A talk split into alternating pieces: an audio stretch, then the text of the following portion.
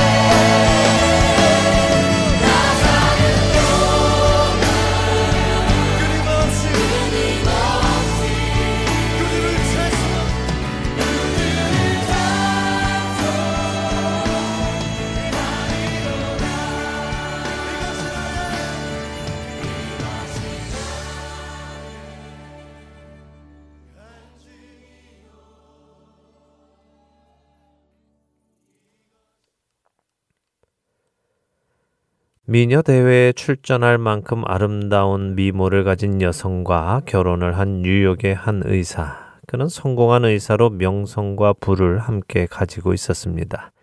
아름다운 이 여성은 그런 그와 결혼하였지요. 근데 그녀는 남편이 될 그 의사에게 처음부터 신실하지 못했습니다. 자신의 학력을 속이고 직업을 속이며 다가갔고 그의 환심을 사서 결혼했습니다. 결혼 후에도 그녀는 남편에게 신실하지 못했지요. 남편 몰래 고위층 남자들에게 자신의 몸을 팔아 그 돈을 따로 모아 자신의 은행 구자에 모아놨습니다. 그녀는 남편을 사랑했을까요? 사랑했다고 말할 수 없을 것입니다. 사랑했다면 남편 몰래 다른 남성들에게 자신의 몸을 팔지 않았을 것입니다. 그렇다면 그녀가 그와 결혼한 이유는 무엇이었을까요? 사랑하지도 않으면서 뉴욕 맨하튼의 외과 의사로 명성을 쌓고 있던 그와 결혼한 이유는 무엇일까요? 그녀에게 직접 물어보지 않았으니 알 수는 없지만 그가 줄 수 있는 여러 가지 혜택 때문이 아니었을까요? 남편이 속해 있는 상류 사회로의 신분 상승, 남편의 부와 명예가 주는 안락함과 편안함과 같은 혜택을 누리고자 그녀는 그를 택하여 결혼한 것은 아닐까요? 그렇게 남편이 주는 혜택을 누리며 그녀는 다른 한편으로는 자신의 몸을 팔아가며 자신의 재산을 따로 몰래 챙겼다는 것은 그녀의 마음은 남편에게 있지 않고 남편에게서 얻을 수 있는 유익에만 있었음을 우리는 알 수 있습니다. 그런 그녀의 기사를 보며 우리 자신을 돌아보게 됩니다. 혹시라도 예수님을 구주로 영접한 우리의 마음 속에 이러한 딴 생각이 자리 잡고 있는 것은 아닌지 살펴보게 됩니다.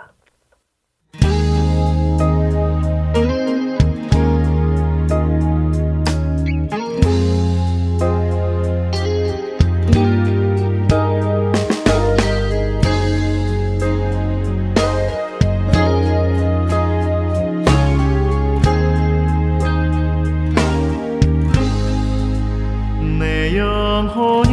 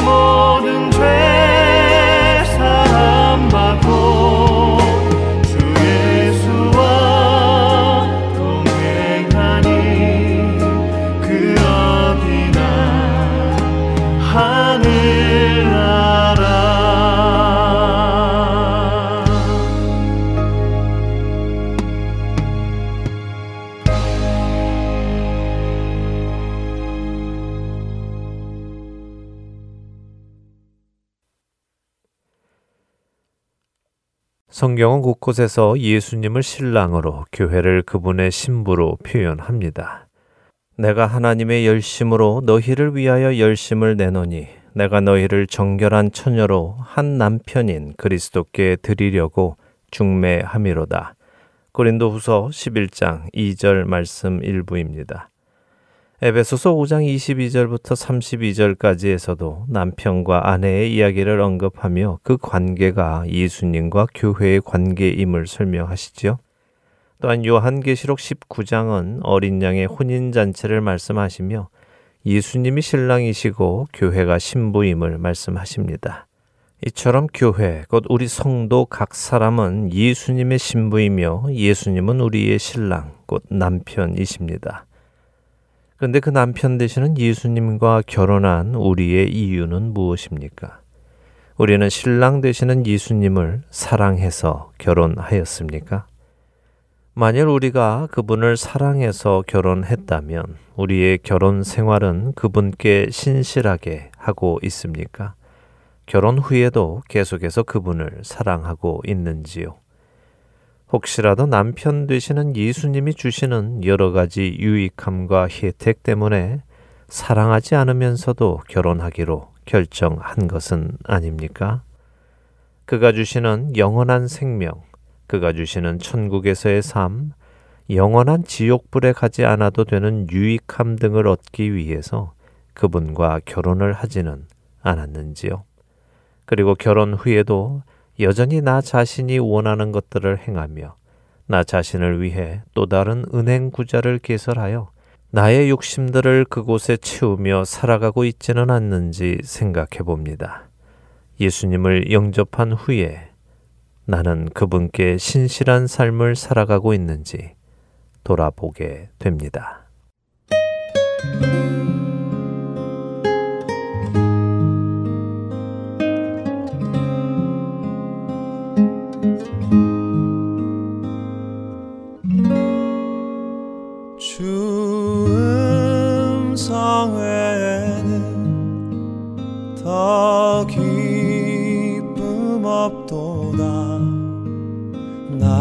사랑하신 주 늘 계시옵소서.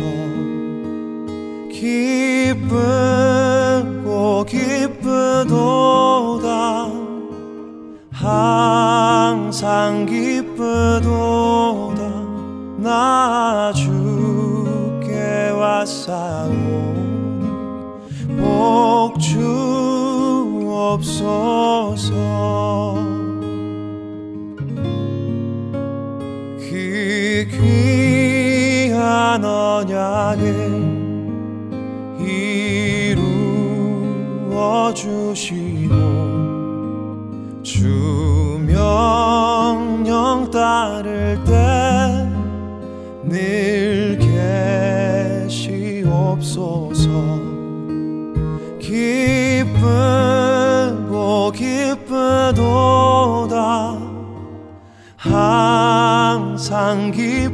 기쁘도다. 나 주께 왔사오니 복주 없소서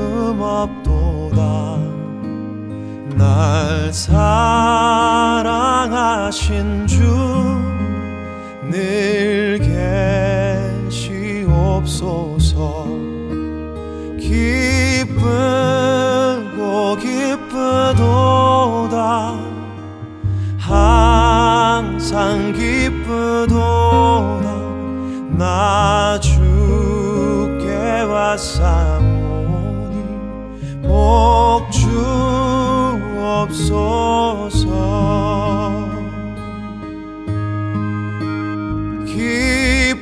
기쁘고 기쁘도다. 항상 기쁘도다. 나 죽게 왔어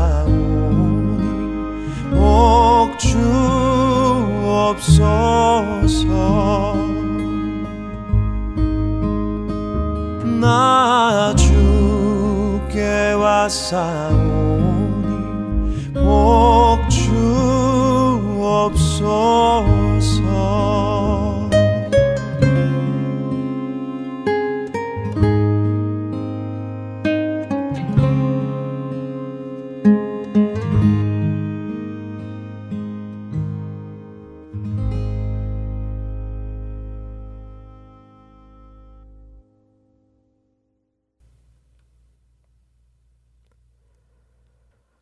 애청자 여러분들과 함께 기도하는 1분 기도 시간으로 이어드립니다.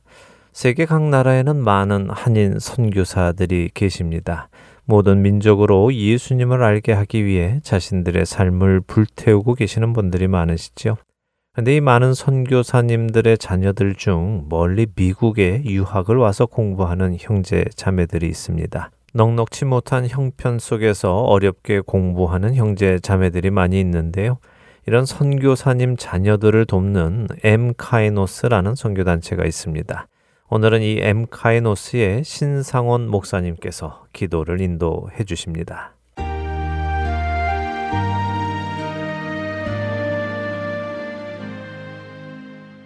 안녕하세요. 저는 미국 내 한인 선교사 자녀 사역단체인 엠카이노스의 신상원 목사입니다. 오늘 이 시간을 통해서 선교사 자녀들을 위해 함께 기도하는 시간을 가지려 합니다. 아직도 끝나지 않은 팬데믹이라는 어둡고 긴 터널을 지나가고 있습니다. 선교지에 계신 선교사님들 역시 사역과 건강이라는 막막한 상황 앞에 아무것도 하지 못하는 지난 시간들을 보내고 있습니다. 이러한 어려움들이 자녀들에게도 다가오게 되었습니다.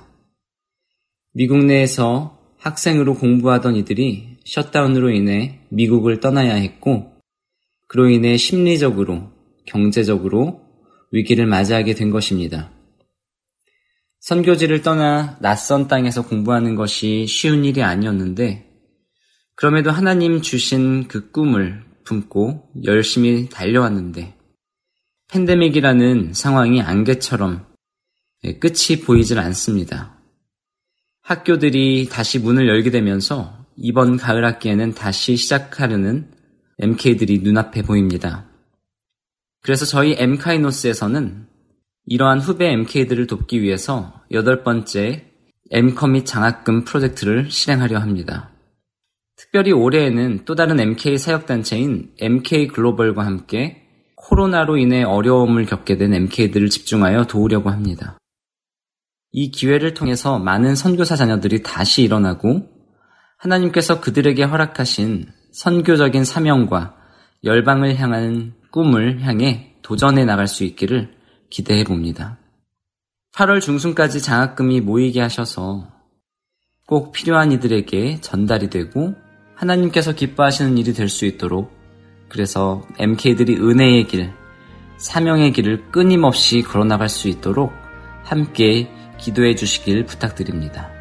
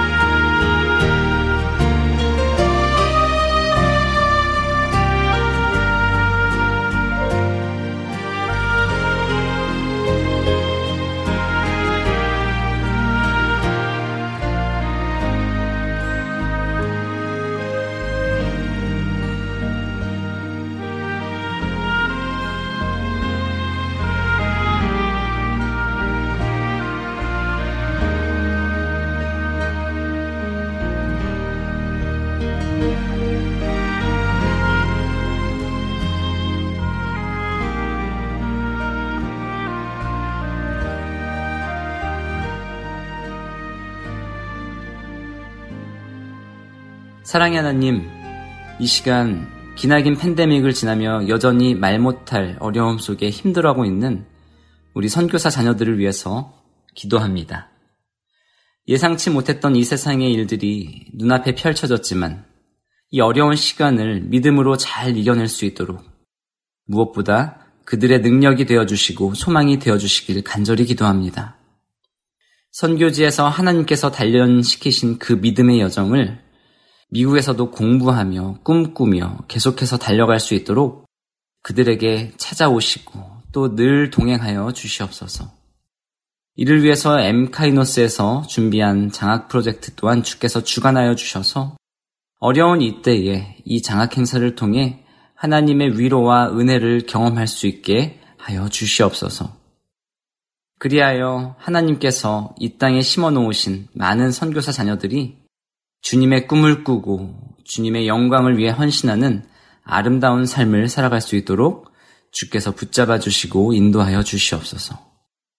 이 모든 말씀 지금도 역사하시고 살아계신 예수 그리스도 이름으로 기도드리옵나이다. 아멘.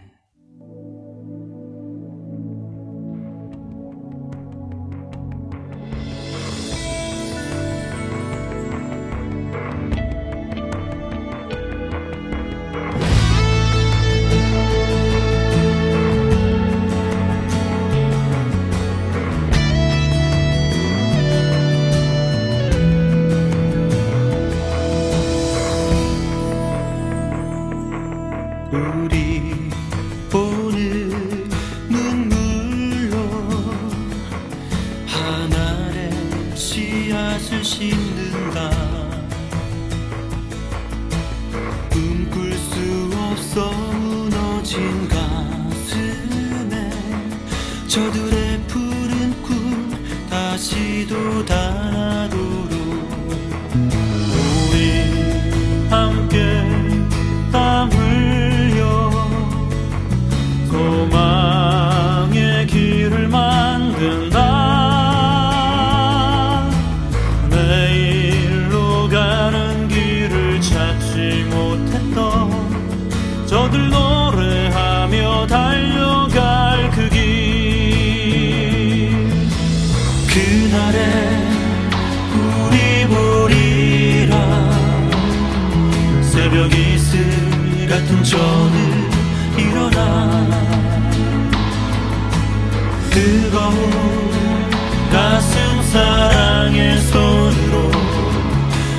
Brasil.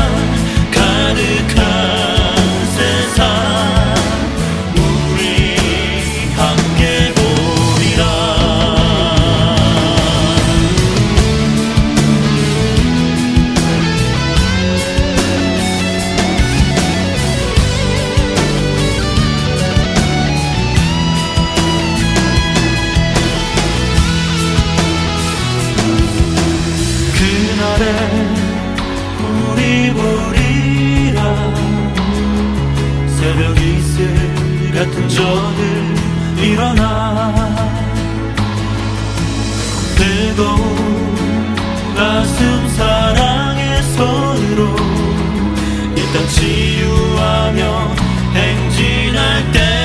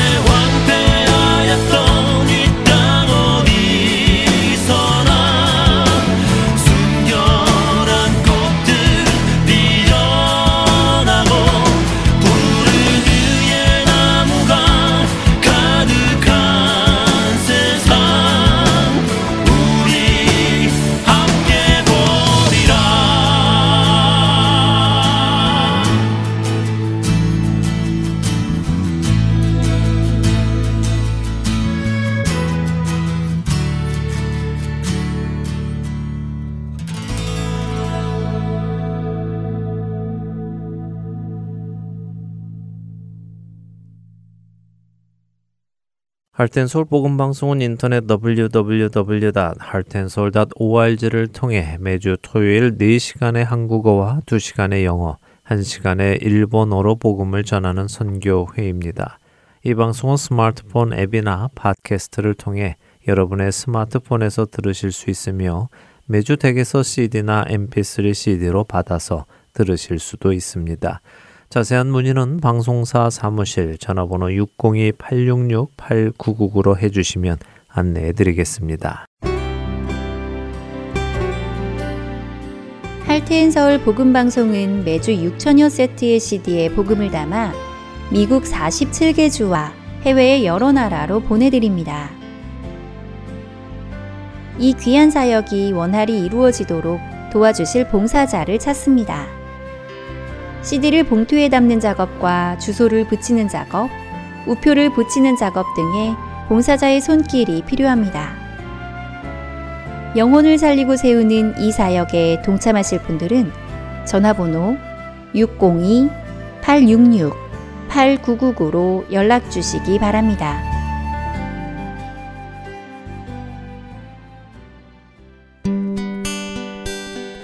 기쁜 소식 사랑으로 땅끝까지 전하는 아랜소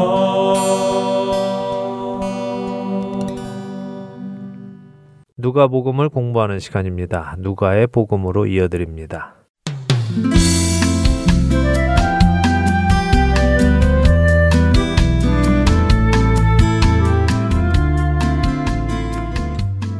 애청자 여러분 안녕하세요. 누가복음을 함께 공부해 나가는 누가의 복음 진행의 함혜진입니다. 네, 여러분 안녕하세요. 강승규입니다. 네, 지난 시간에는 누가복음 5장 12절에서 16절에 기록된 온몸에 나병 들린 사람을 고쳐주신 예수님의 이야기를 나누었습니다. 네.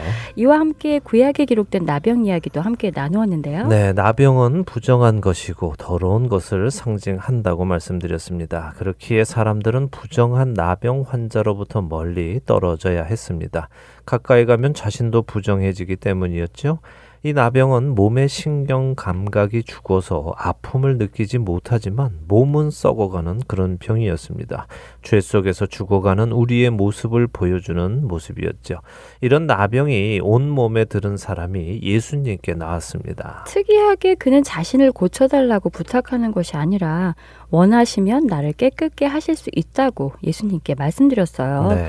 그것은 이 나병 환자에게 예수님께서 자신을 고치실 수 있고 깨끗하게 하실 수 있는 분이심을 믿는 믿음이 있음을 보여주는 것이고요. 네. 이 나병 환자는 단순히 병 고침 받는 것을 넘어서 율법에 의해 부정하다고 선언된 자신이 깨끗게 되기를 바라는 마음이 있음을 보여주는 것이었음을 보았습니다. 네, 우리들도 이 사람의 믿음처럼 그냥 우리에게 있는 문제 해결이 목 적이 아니라 하나님 안에서 거룩한 사람이 되어 하나님과 영원한 교제하기 하기 원하는 것이 목적이 되어야 하겠습니다. 예수님께서는 이 나병 환자를 고쳐주시고는 제사장에게 그것을 보이라고 하셨습니다. 나병이 고침을 받은 것은 메시아께서 나타나셨다는 것을 의미하는 것이기에 제사장들에게 메시아께서 나타나신 것을 알리려 그렇게 하셨다고 하셨어요. 네, 그렇습니다. 성경에 기록은 되어 있지 않지만요. 나병에서 나음을 입은 그 사람은 예수님 말씀대로 예루살렘으로 가서 제사장들에게 자신이 나았음을 보였을 것이고요. 제사장들은 모세의 율법을 따라 그를 잘 살피고는 그가 다시 깨끗해졌음을 선포했을 것입니다. 그리고 그는 모세의 율법을 따라 제물을 드리고 또 제사를 드렸겠지요. 자, 그 다음에는 어떻게 되었을까요? 제사장들이 메시아께서 나타나심을 알게 되었을 것 같아요. 네, 그랬겠죠. 그것이 예수님의 의도이셨으니 예수님의 의도대로 제사장들은 나병이 나은 사람을 보고 메시아의 나타나심을 알았을 것입니다. 그렇다면 제사장들은 그 사실을 유대인들을 다스리는 사내들인 공회에 알렸겠지요. 사내들인 공회는 메시아가 나타났다는 소식을 듣고는 깜짝 놀랐을 것입니다. 좋은 의도였든 나쁜 의도였든 그들 역시 메시아를 기다리기는 했을 테니 말입니다. 자, 바로 이런 상황에서 오늘의 사건이 일어납니다. 이제 누가복음 5장 17절에서 21절까지 읽어 볼까요? 네, 어떤 사건일까요? 궁금합니다. 누가복음 5장 17절에서 21절 읽겠습니다.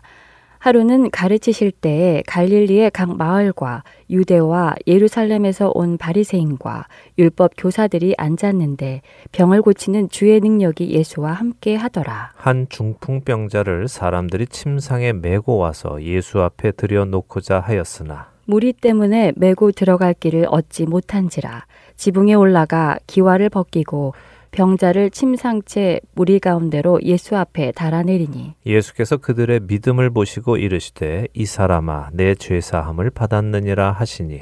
서기관과 바리새인들이 생각하여 이르되 이 신성 모독하는 자가 누구냐? 오직 하나님 외에 누가 능히 죄를 사하겠느냐? 네. 친구들이 지붕을 뜯고 중풍병자를 예수님께 데리고 나오는 사건이군요. 맞습니다. 바로 그 사건입니다. 그런데 방금 말씀하신 것처럼 우리는 이 사건을 친구들에 의해 예수님께 나온 중풍병자의 이야기로만 알고 있습니다. 물론 그 이야기도 참 중요한 이야기입니다. 믿음에 관한 이야기니까요. 그러나 그보다 더 중요한 이야기가 이 중풍병자 이야기 안에 있습니다. 한 절씩 다시 보도록 하지요. 나병 환자가 예루살렘에 가서 자신의 나병이 나은 것을 보였습니다. 제사장들은 그것이 메시아께서 오신 것임을 알고 공회에 알렸지요. 그렇기에 공회는 서둘러서 사람들을 보내서 정말 이 사람이 메시아인지 아닌지를 확인해야 했습니다. 요한복음 1장 19절에 의하면 유대인들이 예루살렘에서 제사장들과 레위인들을 세례 요한에게 보내서 그가 메시아인지를 확인하려 했다는 기록이 있습니다. 이번에도 마찬가지입니다.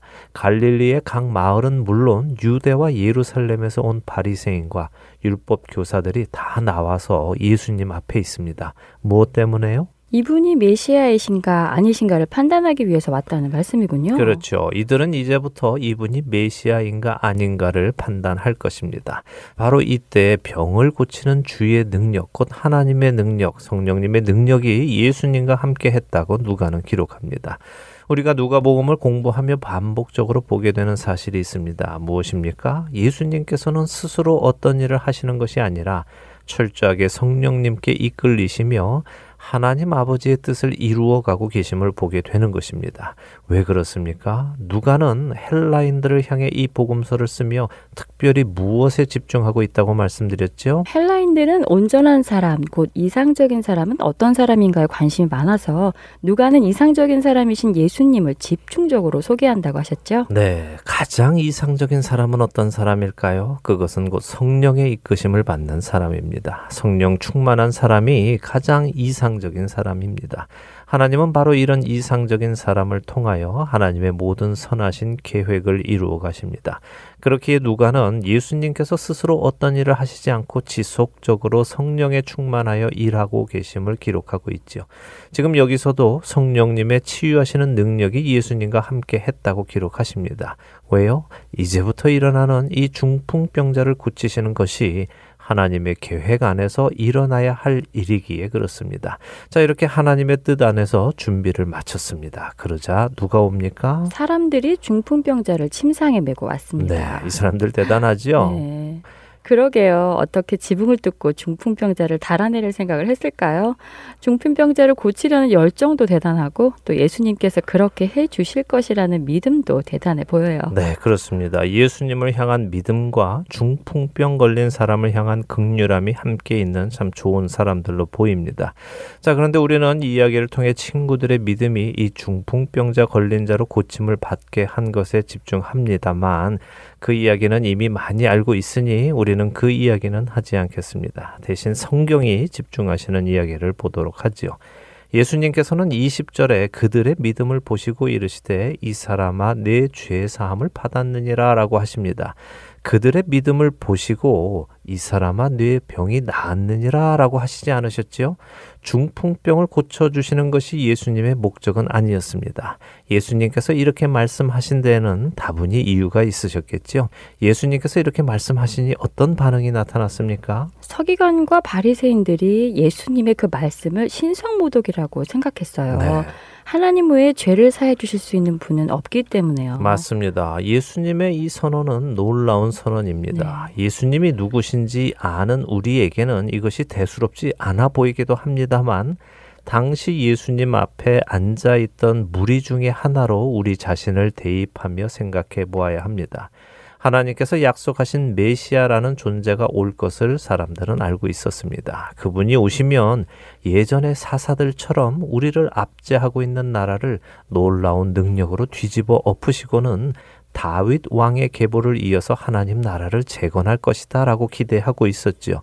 그런데 그 메시아가 오셨다는 소식이 전해졌습니다. 예루살렘 성전에는 나병이 나음받은 사람이 찾아왔습니다. 이 소식을 들은 바리새인들과 서기관들이 과연 이분이 구약 성경에 약속된 그 메시아인가를 확인하기 위해 오늘 이곳에 몰려와 앉아서 그분이 하시는 이야기를 듣고 있었습니다. 그런데 갑자기 중풍병 걸린 사람이 친구들에 의해 예수님 앞에 나오게 되었습니다. 중풍병은 어떤 병입니까? 이 병은 자신의 몸에 이상이 생겨서 자신이 원하는 대로 움직이지 않는 병입니다. 그렇죠? 그렇죠. 중풍이 오면 몸에 마비가 생겨서 몸이 원하는 대로 움직이지 않죠. 네, 지난번 나병 환자와 마찬가지로 중풍병 환자 역시 우리 모든 인간의 모습을 나타내는 상징입니다.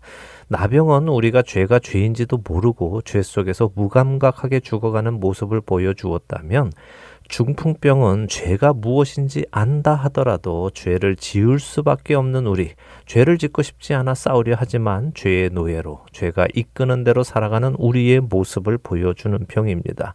바로 이런 병이 걸린 사람이 메시아 앞에 나타났는데 메시아께서는 이번에는 병을 고쳐주시는 것이 아니라 먼저 그 사람의 죄 사함을 선언하십니다. 중풍병이 죄를 짓고 싶지 않지만 마음대로 되지 않는 죄인의 모습을 상징하는 것이기에 그 병이 낫기 위해서는 죄 사함이 먼저 있어야 한다는 말씀을 하시는 것인가요? 바로 그렇습니다. 로마서 7장 19절 말씀처럼 내가 원하는 바 선은 행하지 아니하고 도리어 원하지 아니하는 바 악을 행하는 우리가 원하는 선을 행하고 원하지 않는 악을 행하지 않는 사람이 되기 위해서는 먼저 그리스도로부터 죄 사함을 받아야 하는 것입니다. 네. 죄로부터 자유할 수 있는 사람이 되어야 하는 것이죠.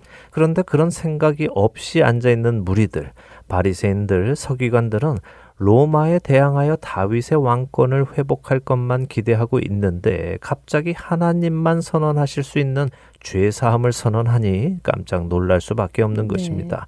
더 나아가서 하나님도 죄 사함을 선언하실 때는요. 분명한 과정이 필요합니다. 무엇입니까? 바로 제사입니다. 죄 사함을 받으려면 제물을 드리고 죄 사함을 받는 것입니다. 그런데 지금 여기 예수님은 제물도 없이 죄 사함을 선언해 주십니다. 정말 그렇네요. 그런 예수님의 선언에 사람들이 깜짝 놀랄 수밖에 없었겠어요. 특히 율법 교사들은 이런 죄 사함이 가능하지 않다는 것을 더 잘 알았을 테고요. 물론입니다. 그렇기에 그들이 이렇게 반응하는 것입니다. 이거 신성 모독이다. 하나님 외에 누가 능히 죄를 사하겠느냐 하는 것이죠. 자, 그런데 예수님은 바로 그것을 이 사람들에게 알게 하시고 싶으셨던 것입니다. 네. 메시아는 단순히 로마에서 이스라엘을 구원할 존재가 아니라 죄의 권세, 어둠의 권세를 이기고 하나님의 백성들을 구원하여 하나님 나라를 세울 존재다라는 것을 보여주시기 위한 것이었습니다. 자, 그 이야기를 읽어보지요. 계속해서 누가복음 5장 22절에서 26절 읽겠습니다. 네, 누가복음 5장 22절입니다. 예수께서 그 생각을 아시고 대답하여 이르시되 너희 마음에 무슨 생각을 하느냐? 내 죄 사함을 받았느니라 하는 말과 일어나 걸어가라 하는 말이 어느 것이 쉽겠느냐 그러나 인자가 땅에서 죄를 사하는 권세가 있는 줄을 너희로 알게 하리라 하시고 중풍병자에게 말씀하시되 내가 네게 이르노니 일어나 네 침상을 가지고 집으로 가라 하심에. 그 사람이 그들 앞에서 곧 일어나 그 누웠던 것을 가지고 하나님께 영광을 돌리며 자기 집으로 돌아가니. 모든 사람이 놀라 하나님께 영광을 돌리며 심히 두려워하여 이르되 오늘 우리가 놀라운 일을 보았다 하니라. 네, 예수님은 그들이 예수님의 말씀을 듣고 어떤 생각을 할지 아셨지요. 그들의 생각은 맞는 생각입니다. 그래서 그들에게 말씀하십니다. 하나님 외에는 죄를 사해 주실 분이 없습니다. 그런데 예수님은 죄 사함을 받았다고 중풍병자에게 선언하십니다. 그렇다면 예수님은 둘 중에 하나입니다.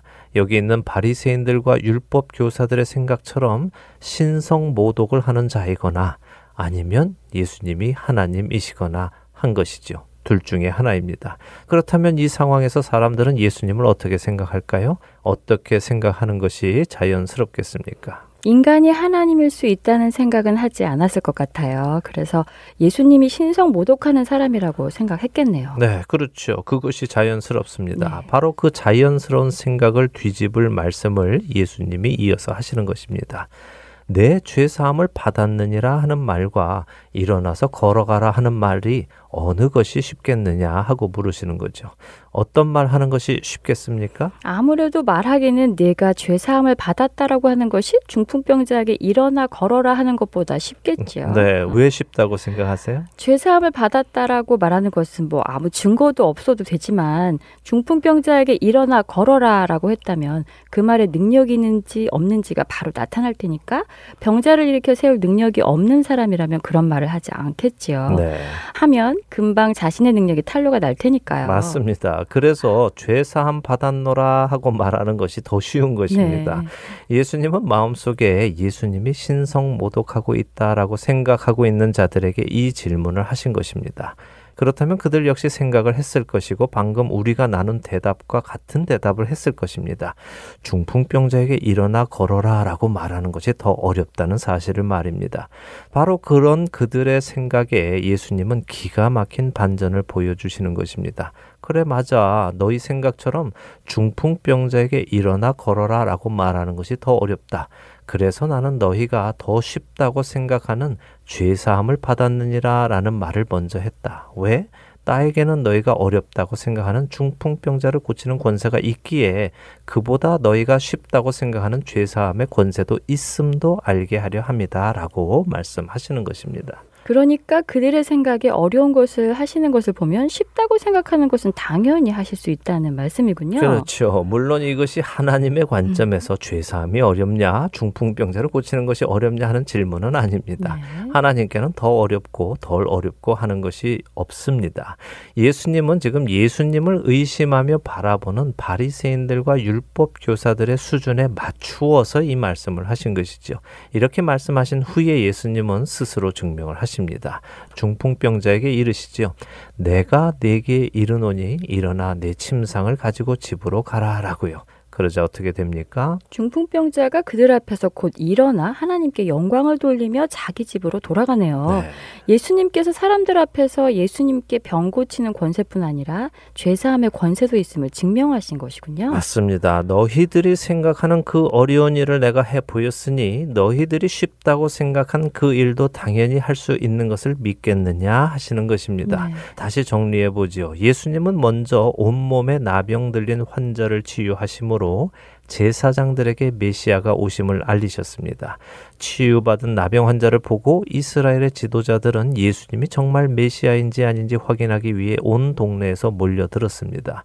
그들에게 예수님은 자신이 메시아이심을 확인시켜 주시고 더 나아가 자신이 하나님이심을 증명하십니다.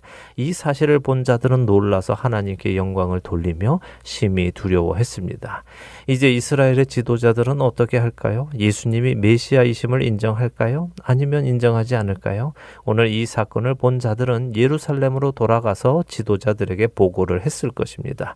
그들의 보고를 들은 지도자들은 갈팡질팡 할 것입니다.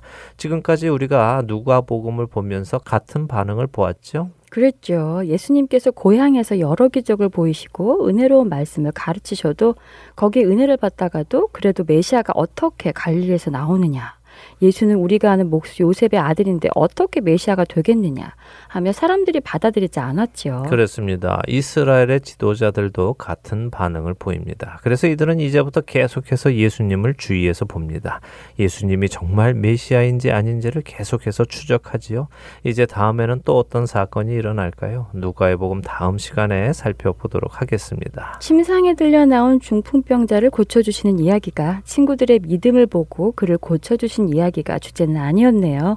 이를 통하여 예수님께서 메시아이시며 하나님이심까지 나타내시는 아주 중요한 사건이었군요. 네, 중풍병자를 데리고 나온 자들의 믿음도 중요합니다. 그러나 바로 앞에 기록된 나병과 함께 중풍병이 가지고 있는 성경적 의미를 아는 것이 중요하고요. 그렇게 우리의 원하는 대로 선을 행하지 못하는 자들이 선을 행하며 살게 될 수 있는 방법은 예수님을 통한 죄사함 밖에는 없으며 그 죄사함은 중풍병자가 재물을 가지고 나와서 드림으로 받는 것이 아니라는 것을 보여주시죠.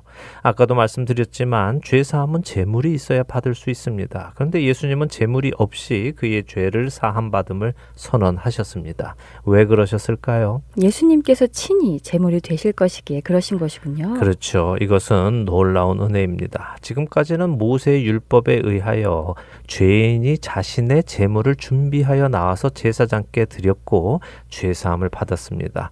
그런데 중풍병자는 자신이 준비한 예물로 자신의 죄를 사함 받는 것이 아니었습니다. 우리 죄인은 우리의 죄를 사함 받을 수 있는 제물을 드릴 수 없습니다. 히브리서 10장 4절의 말씀처럼 황소와 염소의 피는 능히 죄를 없이 하지 못합니다. 짐승의 피로는 죄 사함을 받지 못하고 죄를 유보할 뿐입니다. 그러나 하나님의 어린 양이신 예수님의 피는 단번에 제사로 우리의 죄를 영원히 사해 주십니다. 그분은 스스로 제물이 되셔서 우리를 위해 제사를 지내 주신 대제사장이십니다. 오늘 누가복음이 보여주시는 이 예수님을 더 깊이 알게 되는 우리가 되기를 바랍니다. 아멘. 메시아이시며 하나님이시고 제물이시며 제사장이신 예수님을 만나보았습니다. 우리 안에 예수님을 아는 지식이 날로 깊어짐으로 우리의 믿음이 더욱 강건해지고 예수님을 더욱 사랑하게 되기를 소원하며 오늘 누가복음 마치도록 하겠습니다. 네, 저희는 다음 시간에 다시 찾아뵙겠습니다. 안녕히 계십시오. 안녕히 계세요.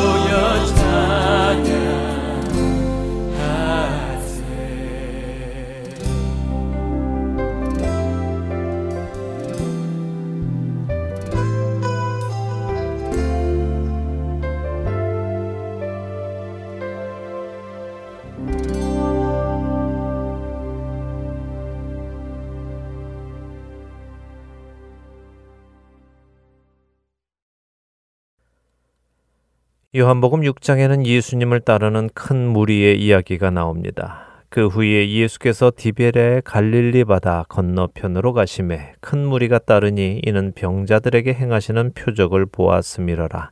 요한복음 6장 1절과 2절의 말씀이지요. 요한복음 6장에 예수님을 따르는 자들은 성인 남자만 5천 명이 넘었습니다. 엄청나게 많은 사람들이 예수님을 따르는 것입니다. 그런데 5천 명이 넘는 큰 무리가 예수님을 따르는 이유는 무엇입니까? 그 이유는 예수님께서 병자들에게 행하신 표적을 보았기 때문이라고 하십니다. 병으로 고생하는 자들이 나음을 입는 놀라운 기적을 보고 사람들은 자신들도 치유받기 위해 예수님을 따릅니다. 그런 그들에게 예수님께서는 오병이어의 기적을 베풀어 주십니다. 그들을 배불리 먹이시고도 열두 바구니에 조각이 가득 남게 하셨지요. 다음날 이 무리들은 또 예수님을 줬습니다. 예수님을 쫓는 그들을 향해 예수님께서는 요한복음 6장 26절 하단에서 이렇게 말씀하십니다. 내가 진실로 진실로 너희에게 이르노니 너희가 나를 찾는 것은 표적을 본 까닭이 아니요 떡을 먹고 배부른 까닭이로다. 예수님을 따르는 그들 그들이 예수님을 따르는 이유는 무엇이라고 하십니까? 그렇습니다. 예수님이 메시아이시기 때문이 아니라 예수님을 따라다니면 배부르기 때문이었습니다. 또한 병 나음을 입기 때문이었죠. 자신들에게 주어지는 유익, 그 유익 때문에 그들은 예수님을 따랐습니다. 그런 그들에게 예수님은 아주 중요한 말씀을 해 주십니다. 요한복음 6장 53절에서 58절의 말씀입니다. 예수께서 이르시되 내가 진실로 진실로 너에게 이르노니 인자의 살을 먹지 아니하고 인자의 피를 마시지 아니하면 너희 속에 생명이 없느니라.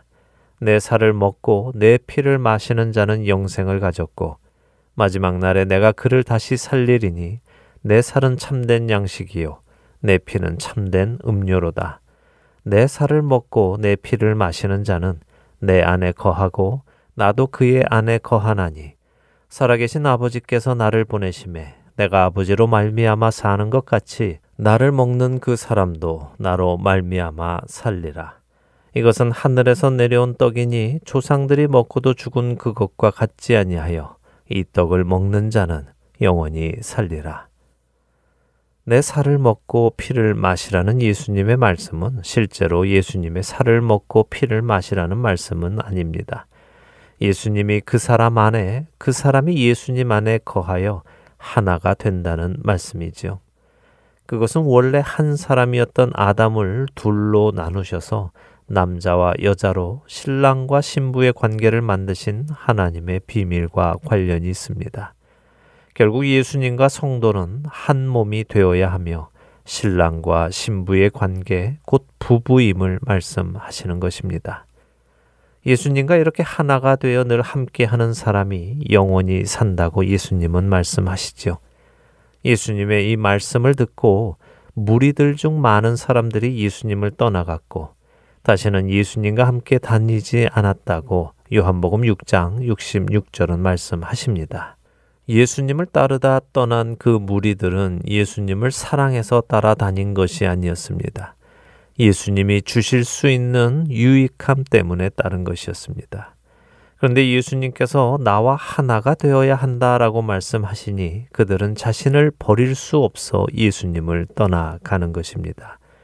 그런 그들에게 예수님은 살리는 것은 영이요, 육은 무익하다고 말씀하셨지만 그들은 영 대신 육을 택했습니다.